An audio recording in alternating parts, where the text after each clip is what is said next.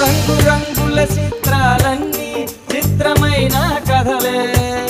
నువ్వు చూసిన సినిమాలన్నీ తీసినోడి గులలే. వాళ్ళు పలికిన మాటలు అన్నీ రాసినోడి శకలే. ఫిల్మ్ ఇండస్ట్రీలో ఎక్కువగా వినిపించే ఒక మాట మంచి కథలు రావటం లేదు బాసు అని.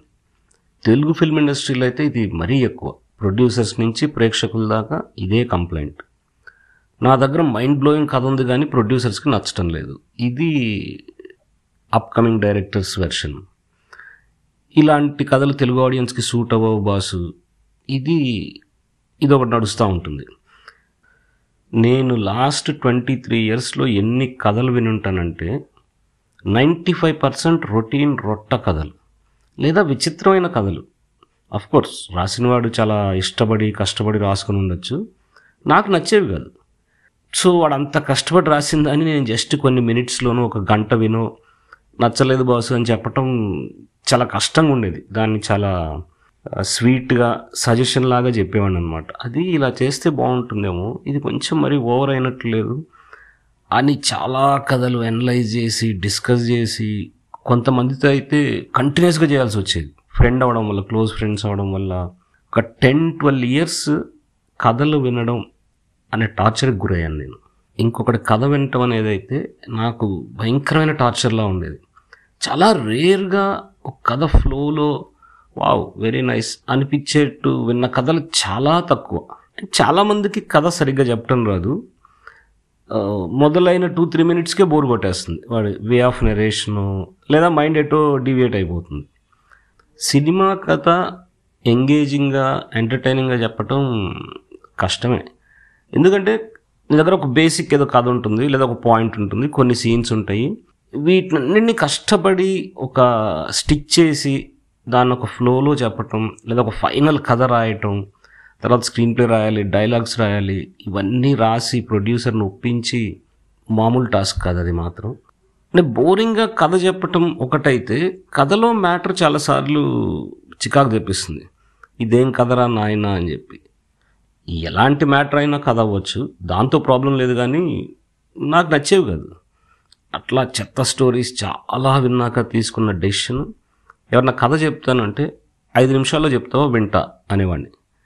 మొహమాటానికి పోతే మైండ్ దొబ్బుతుంది కథలు వినటం వల్ల. సో ఐదు నిమిషాలని మొదలై కొంచెం ఎక్స్టెండ్ అయ్యేది. ఎక్కడో చోట ఆపేసేవాడిని. చాలు ఇంకా సినిమా చూద్దాం నేను తీసినాక అన్నట్టుగా ఐ స్టాప్ కొన్ని రోజుల తర్వాత జస్ట్ లైన్ చెప్పు చాలు అనే దగ్గరకు వచ్చింది నా కథ వినటం. లైన్ వినటం ఫెంటాస్టిక్ క్రేజీ ఇంట్రెస్టింగ్ ఈ మూడిట్లో ఏదో ఒక పదంతో ఒక వన్ వర్డ్ ఫీడ్బ్యాక్ ఇవ్వటం స్టార్ట్ చేశా. అది కొన్ని రోజులు నడిచింది కొన్ని నెలలు ఐ డోంట్ రిమెంబర్ ఎగ్జాక్ట్లీ ఇంకా తర్వాత ఎవరన్నా కథ చెప్తా అంటే నో నేను వినను. లైన్ చెప్తానన్నా వినను. నువ్వు సినిమా తీసి ట్రైలర్ చూపించు నచ్చితే సినిమా చూస్తా అని ఫిక్స్ అయిపోయా. అసలు ఎవరి కథ వినకపోవడం ఈజ్ వెరీ హ్యాపీయెస్ట్ థింగ్ అంటే ఒక కథ రాసిన వాడికి వాడి చైల్డ్హుడ్ నుంచి ప్రజెంట్ దాకా ఎన్నో విషయాల ఇన్ఫ్లుయెన్సెస్ ఉంటాయి ఆ కథలో. దాంట్లో నేను రిలేట్ చేసుకోలేని విషయాలు చాలా ఉంటాయి. లేదా వాడు చెప్పే విధానంకి కనెక్ట్ అవ్వకపోవచ్చు. కొన్ని ఏమైనా అంటే కథలు వినటంలో తోపువా అంటే మరి నాకెందుకు చెప్తున్నారు? అంటే చాలామందికి చెప్తుండొచ్చు. నువ్వు ఒకటి కథ చెప్తున్నావంటే వాడి నుంచి ఏదో ఓకే వీడికి చెప్తే వీడు ఏదన్నా ఇచ్చే ఫీడ్బ్యాక్ పనికి వస్తుందనో లేకపోతే ఏమైనా ఇంట్రెస్టింగ్ ఐడియాస్ వస్తాయనో చెప్తూ ఉంటారు కథలు. కానీ ప్రస్తుతం ఆ పని చేయటం కంప్లీట్గా మానేసా కథలు వినటం అనేది. ఇందా డిస్కస్ చేస్తా ఫ్రెండ్తో ఎవరిన ఫ్రెండ్ బాగా క్లోజ్ అయితే తను ఏదైనా ఒక ఐడియా చెప్తే ఒక పని చేద్దాం మందు తెచ్చుకుందాం కూర్చుందాం మాట్లాడుకుందాం. ఇంకా అది ఎటన్నా వెళ్ళచ్చు. చాలా ఎక్సైటింగ్గా ఎంకరేజ్ చేసి ఒక వారం రోజుల్లో వాడు సినిమా మొదలుపెట్టేట్టు ఫీడ్బ్యాక్ ఇవ్వచ్చు. లేదా కథని ఫుట్బాల్ ఆడి నువ్వు ఒక బుల్షిట్ స్టోరీ రాసి అంటే కథని ఎక్కి తొక్కటం అనేది ఇప్పుడు అది కూడా లేదు. నేను కూడా కథలు చెప్పేవాడిని. అంటే ఇండస్ట్రీ బిగినింగ్ డేస్లో కావచ్చు తర్వాత బట్ నా కథ చాలా సింపుల్గా చెప్పేసేవాడిని. ఇలా ఒకడు ఉంటాడు ఇది జరుగుతుంది ఇది జరుగుతుంది ఇదే బేసిక్ స్టోరీ అని. ఎప్పుడన్నా సిట్టింగ్లో ఉన్నప్పుడు మూడ్ బాగుంటే డీటెయిల్డ్గా కథ చెప్పేవాడిని. అంటే ఉన్న సీన్లు అన్నీ నరేట్ చేసేవాడిని. అండ్ నువ్వు కథలు చాలా బాగా చెప్తావు బాసు అనేది నాకున్న అతిపెద్ద కాంప్లిమెంట్ ఫిల్మ్ ఇండస్ట్రీలో ఇప్పటిదాకా నాకు చాలామంది అన్నారు నాతో ఇది. అండ్ ఐ నో దట్ ఎందుకంటే నేను చిన్నప్పుడు చిన్నప్పటి నుంచి కథలు చెప్పేవాడిని. లైక్ థర్డ్ ఫోర్త్ క్లాస్ నుంచే చుట్టూ పిల్లల్ని కూర్చోబెట్టి ఈవినింగ్స్ లేదా సండేస్ కలిసినప్పుడు లేదా సమ్మర్ హాలిడేస్లో అట్లీస్ట్ ఒక గంట ఎంటర్టైన్ చేసేవాడిని. ఇది నాకు కథ చెప్పి. నేను చదివిన కథ అండ్ నేను కొన్ని క్రియేట్ చేసేవాడిని. ఏజ్ వస్తున్న కొద్దీ నా సొంత స్టోరీలు. సో ఆ అలవాటుతో ఎవరికైనా కథ కానీ లేకపోతే బేసిక్ పాయింట్ చెప్పడం కానీ ఒక సీన్ చెప్పడం కానీ నాకు బాగా అలవాటు అయిపోయింది నేను ఫ్రెండ్స్ దగ్గర ఎంత బాగా స్టోరీ చెప్తానో ప్రొడ్యూసర్ దగ్గర చెప్పలేను. ఈ అటెంప్ట్స్ అయినాయి. ఆ పొజిషన్లో అవతల ఒక మనిషి ఒక పెద్ద చైర్లో కూర్చొని చెప్పు అని కథ చెప్పమనగానే నాకు మొత్తం ఐ డోంట్ నో నాకు ఒక తెలియని నేను ముడుచుకుపోతాను. ఫ్రెండ్స్ దగ్గర న్యాచురల్గా ఇట్లా ఓపెన్ అయ్యి కథ చెప్పినట్టు అందుకే చాలాసార్లు చాలాసార్లు కాదు హండ్రెడ్ పర్సెంట్ ఫెయిల్ అయ్యాను నేను ప్రొడ్యూసర్స్కి కథ చెప్పడంలో సో దానివల్లే నేను ఆ మెయిన్ స్ట్రీమ్ ప్రొడక్షన్స్ వైపు వెళ్ళలేకపోవడం. Yeah I'm very happy about it నాకేం రిగ్రెట్స్ లేవు దాని మీద. ఫైనాన్షియల్గా చాలా ప్రాబ్లమ్స్ ఉన్నా ప్రస్తుతం నేను వెళ్ళే దారి బాగుంది. బడ్జెట్లు హిట్లు లేకపోయినా ఫ్రీడమ్ ఉంది. దశాబ్దం పాటు ఇట్లానే సినిమాలు షార్ట్ ఫిలిమ్స్ వెబ్ సిరీస్లు రోహిత్తో కలిసి చేస్తుంటే we're extremely happy with our approach కానీ ఇప్పుడు మళ్ళీ ప్రొడ్యూసర్స్కి కథ చెప్పటానికి కథలు అనుకుంటున్నా రాసుకుంటున్నా. ఆల్మోస్ట్ పది పన్నెండేళ్ళ తర్వాత proper story screenplay dialogue ఫార్మాట్లో రాస్తున్నాం. అంటే నేను ల్యాప్టాప్లో టైప్ చేస్తా ఫోన్లో టైప్ చేస్తా అండ్ నాకు పెన్ పేపర్ తీసుకొని రాయటం ఇష్టం. చాలా చాలా ఘోరంగా ఉంటుంది ఆ రైటింగ్ హ్యాండ్ రైటింగ్. అట్లా పేపర్ మీద రాసింది మళ్ళీ వెన్ ఐఎమ్ టైపింగ్ ఇంకొంచెం ఇంప్రూవ్ అవుతూ ఉంటుంది. ఇంకొన్ని కొత్త ఐడియాస్ వస్తూ ఉంటాయి. ఏదైనా రాస్తున్నప్పుడు అది ఫ్లోలో వెళ్తుంటే ఎంత ఎంజాయ్ చేస్తామో ఎప్పుడో బ్రేక్ వస్తుంది. మళ్ళీ రైటింగ్ ఫేజ్లోకి వెళ్ళడానికి చాలా టైం పట్టేస్తుంది. రైట్ నో నాకు ఆ ఫేజ్ నడుస్తుంది. రాయడం అంటే అబ్బా ఇప్పుడు రాయాలా అన్న ఒక ఏదో చిన్నపిల్లోని హోంవర్క్ చేయమన్నట్టు ఉంటుంది నాకు. కానీ రోహిత్ రోజు వెంటబడుతుంటాడు నా అంట ఆ కథరా ఈ కథరా ఈ కథ బాగుంచేసి రాద్దాం ఒకటి అని చెప్పి. అంటే మేం ఫుల్ స్క్రిప్ట్ రాసి తీస్తే ఎలా ఉంటుందో అనే క్యూరియాసిటీ ఫస్ట్ మా ఇద్దరికి ఉంది. కానీ మళ్ళీ ప్రొడ్యూసర్ అనే ఫ్యాక్టర్ వస్తే నాకు అంటే అది గుర్తొస్తే నీరసం వచ్చేస్తుంది. వాళ్ళని ఎక్సైట్ చేయాలి ఇంప్రెస్ చేయాలి వాళ్ళు చెప్పిన పాయింట్లు వినాలి. అండ్ ఆ కథ మీద డిస్కషన్స్ జరుగుతుంది. నేను అది ఎందుకు రాశానో చెప్పాలి. ఇదంతా నాకు పడని ప్రాసెస్ కానీ తప్పదు.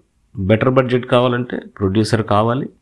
అండ్ వాళ్ళ థాట్స్ కన్సిడర్ చేయాలి. అబ్సల్యూట్ ఫ్రీడమ్ ఇచ్చే ప్రొడ్యూసర్స్ ఉంటారా అంటే ఎస్ మాకున్నారు. అంటే మా double engine and three GT producers and story discussion too నిరుద్యోగ నటులు the scene one and two ఇవన్నీ కూడా అసలు మమ్మల్ని ఏం అడగకుండా పాయింట్ విని లేకపోతే ఎప్పుడన్నా కొంచెం రాసి పంపిస్తే ఓకే బాగుంది గో హెడ్ అన్న ప్రొడ్యూసర్సే తప్పితే అసలు ఎక్కడ ఫింగరింగ్ అనేది ఉండదు. అంటే ప్రొడక్షన్లో కానీ లేకపోతే బేసికల్ ఏమైనా తీసేటప్పుడు ఇది ఎందుకు తీస్తున్నావు ఇది ఎందుకు తీసావు ఎడిట్ ఇలా ఎందుకు ఉంది అని అడిగే ప్రొడ్యూసర్ అయితే ఇప్పటి వరకు లేరు.